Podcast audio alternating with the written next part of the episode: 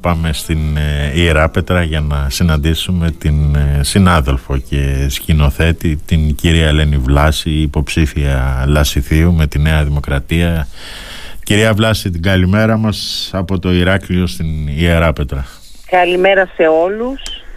Να πω ότι είναι χαρά μου που με καλέσατε γιατί καταρχήν είναι μεγάλη τιμή για μένα να βρίσκομαι στην πρώτη γραμμή του αγώνα για το τόπο μας, για την πατρίδα μας, την Ελλάδα στο σύνολο και βέβαια για τον ομολεστίο. Μάλιστα. Λοιπόν, σας βρίσκω ε, δραστήρια πότε ως υποψήφια για το Δήμο της Ιεράπετρας και πότε με το ψηφοδέλτιο της ε, Νέας Δημοκρατίας στο νομό Λασιθίου. Ποιες ε, διαφορές έχει αλήθεια η μία με την άλλη η υποψηφιότητα ή θα προτιμούσε η Ελένη Βλάση να οργώνει το Λασίθι και να κάνει ρεπορτάζ; Η αλήθεια είναι ότι τα αγαπάω όλα. Ναι. Πρώτα απ' όλα αγαπάω τη δουλειά μου γιατί όπως ξέρεις είναι ε, πάθος που έχουμε όλοι εμείς που ασχολούμαστε με τη δημοσιογραφία βασικά και βέβαια το δεύτερο κομμάτι με τη σκηνοθεσία. Ξέρετε ότι είμαι καλλιτεχνική διευθύντρια στην uh, Ιερά Πέτρα 5 φεστιβάλ. Τα δύο είναι κινηματογράφου το Κιμοντέρ Ιεράπετρας και κινηματογράφου Κρήτης. Έχουμε την Ακαδημία των Νέων στον κινηματογράφο, το Φεστιβάλ Γαστρονομίας Ανατολικής Κρήτης, το φεστιβάλ που αφορά τις κουζίνες του κόσμου και βέβαια το φεστιβάλ μουσικής. Οπότε καταλαβαίνετε μέσα σε αυτά ε, υπάρχει η αγάπη μου πάντα για τον τόπο γιατί αλλιώς δεν θα ασχολιόμουν και με τον πολιτισμό βέβαια, ούτε και με τη ναι. δημοσιογραφία, ναι. ούτε και με το όργωμα του νομού όπως λέτε και καλά το είπατε.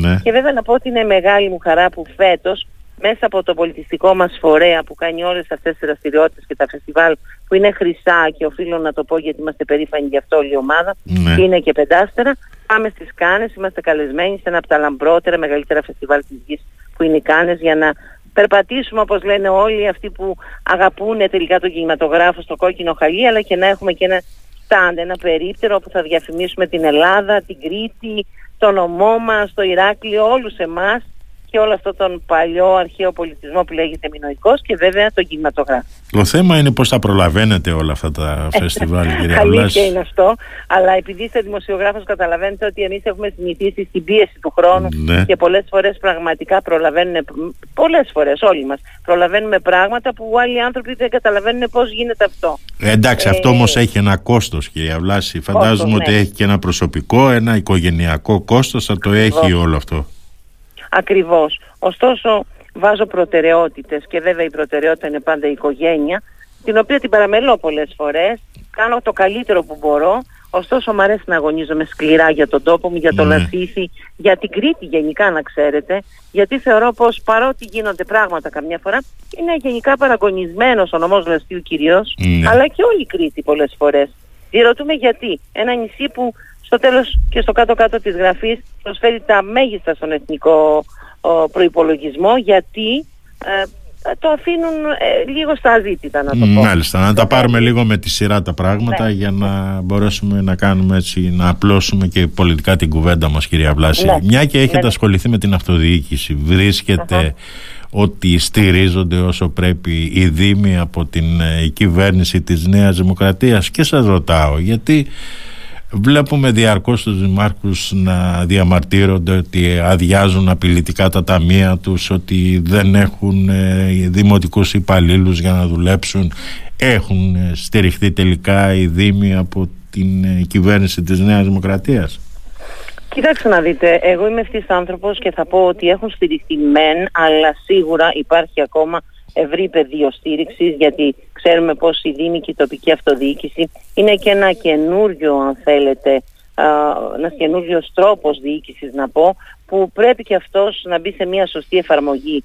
Ε, δεν είναι όπως στην Ευρώπη. Εγώ έζησα στη Γαλλία πολλά χρόνια, δούλεψα στη γαλλική τηλεόραση και Ναι. ξέρω ότι τοπική αυτοδιοίκηση στη Γαλλία ισχύει από το 1800. Ναι. Δηλαδή μιλάμε για κάτι καταξιωμένο, κατοχυρωμένο, πειθαρχημένο να το πω γιατί είναι και η πειθαρχία των Δήμων ε, που ε, κάνουν έργο και από ποια ταμεία έρχεται αυτό το έργο και πώς γίνεται. Ξέρετε να πω ένα παράδειγμα. Βέβαια η Νέα Δημοκρατία οφείλει περισσότερο στους Δήμους και οφείλει περισσότερο στην τοπική αυτοδιοίκηση όπως κάθε κυβέρνηση όμως που πέρασε από την ε, κυβέρνηση, διακυβέρνηση της χώρας. Ναι. Τα λέμε τα σίκα σίκα και τη σκάφη σκάφη. Ναι. Όμως θα σας πω κάτι και οι Δήμοι πρέπει στο στρατηγικό του σχεδιασμό, γιατί είμαι επικεφαλής παράταξης σε Δήμο, έτσι, Ναι, ναι. και ξέρω καλά ότι στο στρατηγικό σχεδιασμό μας πρέπει να ξέρουμε καλά που βάζουμε προτεραιότητες και πώς κάνουμε ένα έργο. Και θα σας πω ένα απλό παράδειγμα. Είναι δυνατόν, όλοι οι Δήμοι της Ελλάδας είναι αυτό όμως, γίνεται σε όλους τους Δήμους, να σκάβουμε τους δρόμους κάθε ένα χρόνο, κάθε δύο χρόνια, τη μια για να φτιάξουμε, περάσουμε οπτικές ίνες, τον άλλο χρόνο να ξανασκάβουμε και περάσουμε ας πούμε ε, κάποιο άλλο, ξέρω εγώ το νερό, την ε, αποχέτευση, την ίδρυυση, το βιολογικό. Δεν γίνονται αυτά. Ένα έργο το οποίο γίνεται στην Ευρώπη από την τοπική αυτοδιοίκηση πρέπει να κρατάει και να, και να ε, λειτουργεί για 50 χρόνια. Τουλάχιστον. Σωστά. Δεν γίνεται κάθε χρόνο να σκάβουμε όλη τη γη και όλη την πόλη που ε, στο κάτω-κάτω της γραφής εμείς οι πολίτες πληρώνουμε τα έξοδα, έτσι. Σωστά, τα χρέη πάνε σωστά. σε εμάς. Και τις Δηλαδή, κακοτεχνίες θέλω να πω- εμείς ε, επίσης τις πληρώνουμε. Τώρα αν Θέλω σας να σου πω. έβαζα να μου Ναι. συγκρίνετε έναν ε, Δήμο της Γαλλίας με τον Δήμο της Ιεράπετρας, τι θα μου λέγατε έτσι με... Κανένας Δήμος της Επιγραμματικά. Ελλάδας δεν μπορεί να... Θα σας πω επιγραμματικά. Κανένας Δήμος της Ελλάδας, δεν πάρουμε την Ιεράπετρα, η Ιεράπετρα σίγουρα δεν συγκρίνεται. Ναι. Γιατί η Ιεράπετρα είναι ε, για μένα από τις ωραιότερες περιοχές του κόσμου, Ναι. αλλά δεν έχει έργα ανάπτυξης τα οποία να αξίζουν για τους πολίτες που κατοικούν, όπως δεν έχει και σε πολλά μέρη της Ελλάδας. Έτσι. Δεν έχουν φτάσει σε αυτό το επίπεδο. Επομένως δεν συγκρίνεται κανένας Δήμος της Γαλλίας με κανένα Δήμο της Ελλάδας όμως. Λίγο στην Αθήνα, να πω, επειδή είναι η πρωτεύουσα, ίσως, ίσως έχουμε προσπαθήσει και φτάσαν να κάνουν πράγματα τα οποία είναι καλύτερα από αυτό που θα περίμενε κανείς για λίγο χρονικό διάστημα Ναι. που ε, υφίσταται η τοπική αυτοδιοίκηση, να το πω απλά. Εντάξει καλό τώρα δεν το λέτε το μεγάλο περίπατο που έγινε εκεί. Όχι, δεν λέω, σκε- δεν λέω Ναι. ορισμένα έργα καλά Ναι. ή κακά. Ναι. Δεν κρίνω ένα-ένα έργο ε, απομονωμένο, μεμονωμένο. Ναι, να το ναι, πω. καταλαβαίνω, Είναι το καταλαβαίνω. σύνολο, δηλαδή μια πόλη η οποία έχει αρχή και τέλος να το πω απλά Σωστά. και που έχει μια δόμηση συγκεκριμένη και που έχει μια ανάπτυξη και βεβαίως έργα υποδομής. Γιατί για να πάμε στην ανάπτυξη πρέπει να υπάρχει υποδομή. Δεν γίνεται το ένα χωρίς το άλλο, είναι Σωστά. αλληλένδετο. Και επιτέλους έχει έναν ε, ευρωπαϊκό προσανατολισμό. Τώρα ένα Ακριβώς, άλλο θέμα ακριβώς. που απασχολεί εκεί τον νομό Λασιθίου είναι η υποβάθμιση των νοσοκομείων. Ναι. Ε, Να σας κάνω ευθέως την ερώτηση. Βρίσκεται ότι είναι πολλά τέσσερα νοσοκομεία σε ένα νομό. Το Ε, ρώτησα, προ... σας να πω ρωτάω την γιατί αλήθεια, ρώτησα και να πω την προηγουμένως τον αλήθεια. κύριο Θραψανιώτη. Για το... Γι' αυτό Ναι. σας ρωτάω και εσάς. Αν το σκεφτείς ανθρώπινα και λογικά. Δεν μπορεί να πει κάποιος, ένας από εμάς, αν είναι πολλά ή αν είναι λίγα. Ναι. Αυτό το οποίο έχει σημασία είναι να υπάρχουν νοσοκομεία επανδρομένα, Ναι. τα οποία να μπορούν να εξυπηρετούν τη δημόσια υγεία ευπρεπώς, φυσικά για την ανθρώπινη ζωή. Σωστά. Είναι, είναι πολύ, πολύ απλό και είναι απόλυτο αυτό που λέω. Δεν μπορεί καμία περιοχή σε κανένα τόπο, και ειδικά στον Ομολαστείο, που όντως είναι παραγωνισμένος, πρέπει να το αναγνωρίσουμε. Και είναι γεγονός, το ζούμε. Εμείς που ζούμε εδώ το ζούμε κάθε μέρα. Και όχι μόνο για τα νοσοκομεία, για πολλά άλλα πράγματα.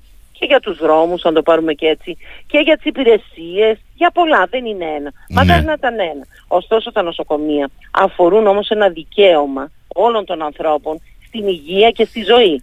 Για σκεφτείτε αυτά τα νοσοκομεία που σε ένα βαθμό λειτουργούν ακόμα, στο βαθμό που λειτουργούν. Αν δεν υπήρχαν, τι θα γινόταν εδώ; Ή το νοσοκομείο της Ιεράπετρας, επειδή είμαστε στη Νότια Κρήτη και ε, τουλάχιστον φροντίζει ένα μεγάλο ε, κομμάτι του πληθυσμού. Δεν είναι μόνο η πόλη της Ιεράπετρας, Σωστά. είναι ο Δήμος της Ιεράπετρας, είναι η Νότια Κρήτη, είναι ο τουρισμός, είναι οι αγρότες και όλα αυτά. Το ίδιο για το νοσοκομείο του Αγίου Νικολάου που είναι κεντρικότερο, ώρα φροντίζει το σχεδόν ολόκληρο το νομό και της Ιτίας, δηλαδή καταλαβαίνετε δεν μπορούμε να μπούμε στο σκεπτικό ότι εμείς μπορούμε να κλείσουμε τα νοσοκομεία και να κρατήσουμε ένα. Εξάλλου να σας πω και τ' άλλο. Οι δρόμοι είναι πάρα πολύ κακοί, το έχετε ζήσει. δεν Σωστά, είναι σωστά, σωστά. ανάλογοι της, της, ε, της γεωγραφικής μας περιοχής. Αν λοιπόν ξεκινήσει κάποιος από την Ιεράπετρα γιατί το νοσοκομείο δεν υπάρχει, που αλίμονο αν περάσει καν από το μυαλό κάποιου αυτό, αλίμονο, ειλικρινά, εκεί θα γίνει επανάσταση και καλά θα κάνουν οι άνθρωποι. Διότι ε, στα 20 λεπτά που δεν είναι 20, είναι 30, είναι 35, είναι 40 λόγω του δρόμου, να φτάσουν λοιπόν στο νοσοκομείο του Αγίου Νικολάου, αλίμονο τι μπορεί να έχει συμβεί. Χάνεται, χάνονται ανθρώπινες ζωές. Και το ερώτημα είναι ε, τι κάνουμε. Ε, μα κάνουμε αυτό που πρέπει να κάνουμε. Φροντίζουμε τους ανθρώπους στον τόπο που κατοικούν, στο βαθμό που το νοσοκομείο πρέπει να είναι επανδρομένο για να μπορεί να δώσει υπηρεσία στους κατοίκους και στη συνέχεια φυσικά έχουμε ένα νοσοκομείο το οποίο να είναι ε, πιο σύγχρονο αν θέλετε που δεν υπάρχει κανένας στον ομολαστή να το πω.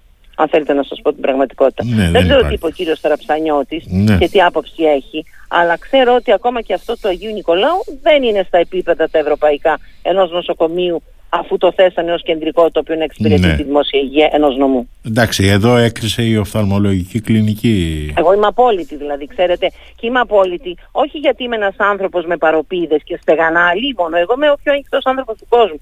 Και αντίθετα μπορώ να σας πω ότι καταλαβαίνω πολλές φορές και πολιτικές άλλων ανθρώπων γιατί τις έκαναν ή γιατί έγινε έτσι. Αλλά δεν καταλαβαίνω όμως σε καμία των περιπτώσεων ότι αφήνουμε τους ανθρώπους στο έλος του Θεού. Αυτό δεν γίνεται.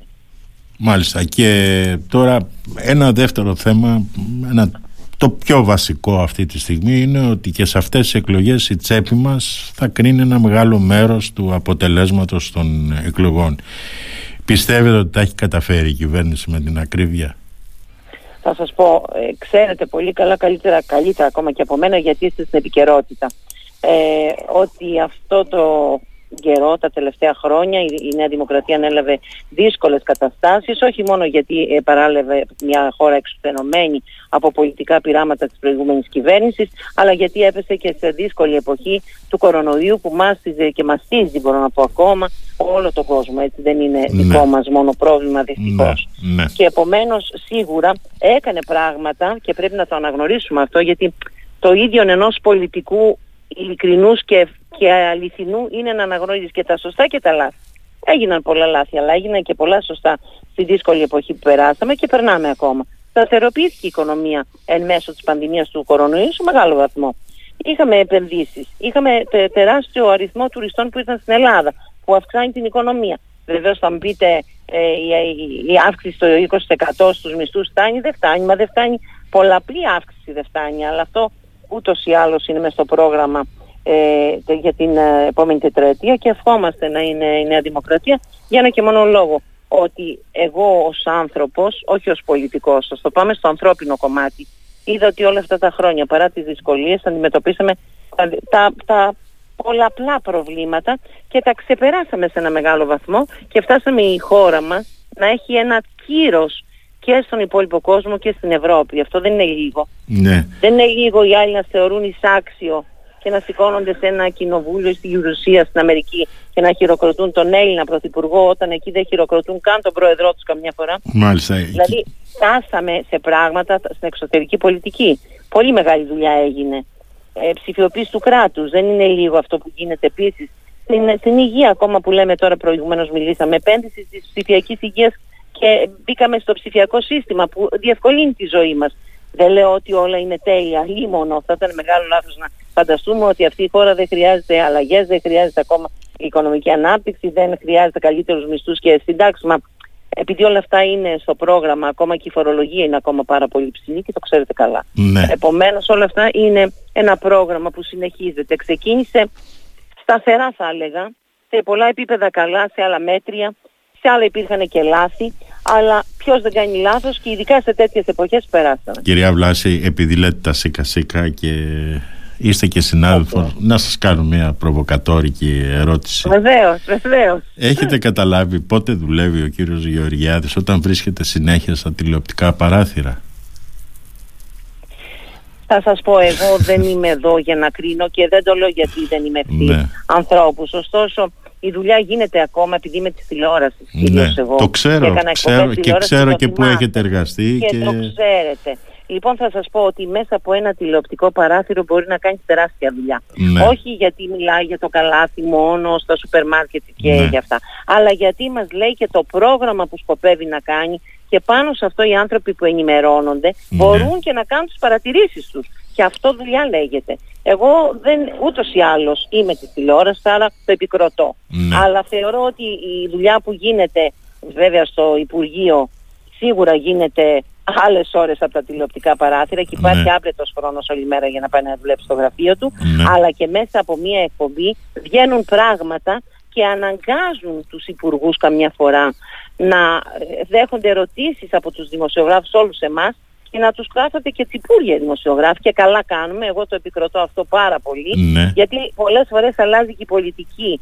αλλάζει και το σκηνικό το πολιτικό και διευκολύνουμε τους ανθρώπους τελικά την κοινωνία.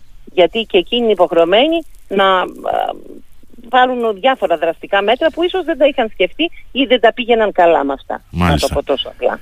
Τι απαντάτε αλήθεια στους νέους που βγήκαν ε, θυμωμένοι στους δρόμους μετά την ε, τραγωδία των ε, τεμπών; Ε, εδώ θα σας πω ότι είναι ένα τραγικό γεγονός για το οποίο θυμωμένοι είμαστε όλοι.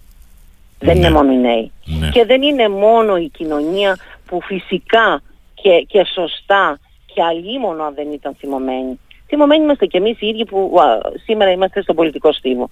Αλλά είμαστε θυμωμένοι για πολλά πράγματα. Όχι μόνο γιατί ένα τραγικό γεγονός μας στέρισε ανθρώπους, ανθρώπινες ζωές και μάλιστα νέους ανθρώπους. Αυτοί είναι οι άνθρωποι που θα, θα, θα έπαιρναν στα χέρια τους την αυριανή κοινωνία. Είναι ό,τι τραγικότερο μπορεί να συμβεί. Αυτό δεν χρειάζεται να το συζητήσουμε καν. Ναι. Ωστόσο, εγώ αναλογίζομαι. Η κυβέρνηση της Νέας Δημοκρατίας έχει τα λάθη της, έχει τις ευθύνες της και καλά έκανε να τις αναλάβει και θα αναλάβει και όσες ακόμα τις αναλογούν. Είμαι σίγουρη γι' αυτό και είμαι σίγουρη γιατί θεωρώ ότι ο Κυριάκος Μητσοτάκης δεν υπάρχει περίπτωση να αφήσει τα πράγματα κάτω από το τραπέζι. Αλλά εγώ λέω το εξής. Από το 2000 βρε παιδιά, από το 2000 όλες οι κυβερνήσεις που πέρασαν και δεν λέω ότι έχουν τον, ί- το ίδιο βάρος ευθύνης, αλλά γιατί; Γιατί εμείς να βρισκόμαστε στους δρόμους, στα τρένα, όπου βρισκόμαστε, στα λεωφορεία θα έλεγα εγώ, και να μην έχουμε ασφάλεια. Γιατί αυτοί οι νέοι άνθρωποι να ξεκινήσουν ένα ταξίδι αναψυχής εκείνες τις μέρες από την πατρίδα τους, από τα σπίτια τους, από τους γονείς τους για να πάνε στα πανεπιστήμια τους και να, να, να μείνουν εκεί και να μην υπάρχουν. Είναι το μεγάλο γιατί. Το μεγάλο γιατί γιατί όλα αυτά που έπρεπε να μπουν στις ράγες δεν μπήκαν. Να σας πω κάτι τώρα εγώ. Και στη Γαλλία υπάρχουν εκτροχιασμοί. Εγώ έμπαινα στα TGV και πηγαίναμε σε μία ώρα περίπου Παρίσι-Βρυξέλλες. Και μία φορά να σας πω εκτροχιάστηκε ένα τρένο. Αλλά υπήρχαν όλες οι δικλείδες ασφαλείας. Δηλαδή τι, όταν έφυγε από τις ράγες υπήρχε ένα φουσκωτό, δεν ξέρω πώς τα λέγανε αυτά τώρα, εγώ να τα πω τεχνικά ε, υπόστρωμα και πάνω σε αυτό προσγειώθηκε το τρένο, το καταλαβαίνετε. Μάλιστα. Και υπήρχαν τραυματισμοί. Δεν υπήρχε όμως αυτό το χάος. Άρα λοιπόν τι λέμε με αυτό; Λέμε ότι όλες οι κυβερνήσεις πρέπει να αναλαμβάνουν τις ευθύνες τους στον καιρό που αυτές υπάρχουν. Δεν μπορεί να έχουν ένα μηχάνημα από το 2000 ή το 2002 ή 3 ή 4 και να μην το βάζουν έτσι ώστε να υπάρχει μια σωστή ε, ανταπόκριση στις γραμμές των τρένων και μια παρακολούθηση αν θέλετε. Μάλιστα. Τώρα και κάτι τελευταίο κυρία Βλάση. Επειδή είστε καλλιτεχνική διευθύντρια σε τόσα φεστιβάλ εκεί στην ε, Ιερά Πέτρα άρα ξέρετε Ναι. από μέσα τι συμβαίνει με τον ε, πολιτισμό είναι όσο θα έπρεπε κοντά στους ανθρώπους του πολιτισμού η κυβέρνηση Ε, θεωρώ πως είναι αρκετά κοντά αλλά δεν φτάνει ποτέ. ναι Δηλαδή να σας πω το απλό, ο πολιτισμός είναι η μεγάλη μας βιομηχανία. Και δεν επιτρέπεται Σωστά. ποτέ να αφήνουμε κενά σε αυτό που μας πάει μπροστά. Άρα πιστεύω ότι πρέπει ακόμα με βήματα γρήγορα να κλείσουμε αυτό που λέμε στην αργό μας τρύπες από τον πολιτισμό. Δεν επιτρέπεται η χώρα του πολιτισμού να μην είναι ολόκληρη ένας πολιτισμός. Άρα λοιπόν έχουμε ακόμα βήματα να κάνουμε, αλλά είμαστε στη σωστή πορεία και αυτό είναι το σημαντικό. Και είμαστε και, στη- και, και σε αυτό που λέμε ότι η κυβέρνηση είναι κοντά στον πολιτισμό. Υπάρχουν πράγματα που δεν γίνανε όμως και πρέπει να γίνουν και αυτά δεν πρέπει να καθυστερούμε να τα κάνουμε γιατί σ- ξαναλέω μαζί με τον τουρισμό είναι η μεγάλη μας βιομηχανία. Εμείς είδατε 10 χρόνια φέτος είναι τα πρώτα 10 χρόνια, τα πρώτα μας γενέθλια των φεστιβάλ μας και σας λέω φτάσαμε να είμαστε πεντάστεροι, gold, χρυσή, αναγνωρισμένοι από το Film Freeway του Hollywood της Αμερικής, δεν είναι λίγο αυτό, και καλεσμένοι στις Κάνες, ένα από τα λαμπρότερα φεστιβάλ της γης. Γιατί; Γιατί όλη μου η ομάδα, δεν είμαι μόνο εγώ που ηγούμε στο τιμόνι των φεστιβάλ, που κάνω τα πράγματα μόνη μου, είναι σε σύμπνοια, είναι με τόλμη, χαρά, αγάπη και πάθος σε αυτούς τους θεσμούς που τους φτάσαμε εκεί που θέλαμε. Επομένως, καταλαβαίνετε ότι μια κυβέρνηση, πολύ περισσότερο το Υπουργείο Πολιτισμού, μπορεί να φτάσει στον πολιτισμό όσο ψηλά θέλει. Εξάλλου, είμαστε η χώρα του πολιτισμού. Δεν το αμφισβητεί κανένας αυτό. Μάλιστα. Κυρία Βλάση, να σας ευχαριστήσω για αυτή την ε, συζήτηση. Να σε ευχηθώ βέβαια καλό Πάσχα. Και εγώ να ευχηθώ, θέλω να ευχηθώ λίγο στους ανθρώπους, στους ανθρώπους μας, συμπατριώτες, στους κριτικούς όλους, ότι η σκέψη μας στρέφεται στο μήνυμα της Ανάστασης αυτές τις μέρες, της αγάπης της προσφοράς και πολύ λιγότερο βέβαια στην, στην πολιτική. Και εγώ θα ευχηθώ το αναστάσιμο φως να γίνει φάρος στη ζωή όλων μας. Μάλιστα. Θα μας χαρίζει δύναμη, τόλμη, αλλά όχι μόνο για μας, για να χτίσουμε το μέλλον του τόπου και των παιδιών μας. Μάλιστα. Καλή Λε... Ανάσταση θα πω και καλό Πάσχα. Να είστε καλά όλους. κυρία Βλάση, την καλημέρα μας. Και να τα ξαναπούμε με χαρά όποτε θέλετε. Θα τα ξαναπούμε και θα τα ξαναπούμε από κοντά φαντάζομαι, οπότε θα το οργανώσουμε εδώ στο Radio Me, να κατέβετε από την Ιερά Πέτρα εδώ στο Ηράκλειο για να είστε καλεσμένοι μας εδώ στο στούντιο του Radio Me. Λοιπόν κυρία Βλάση, την καλημέρα μας από το Ηράκλειο στην Ιερά Πέτρα. Καλή Ανάσταση, καλό Πάσχα. Ευχαριστώ.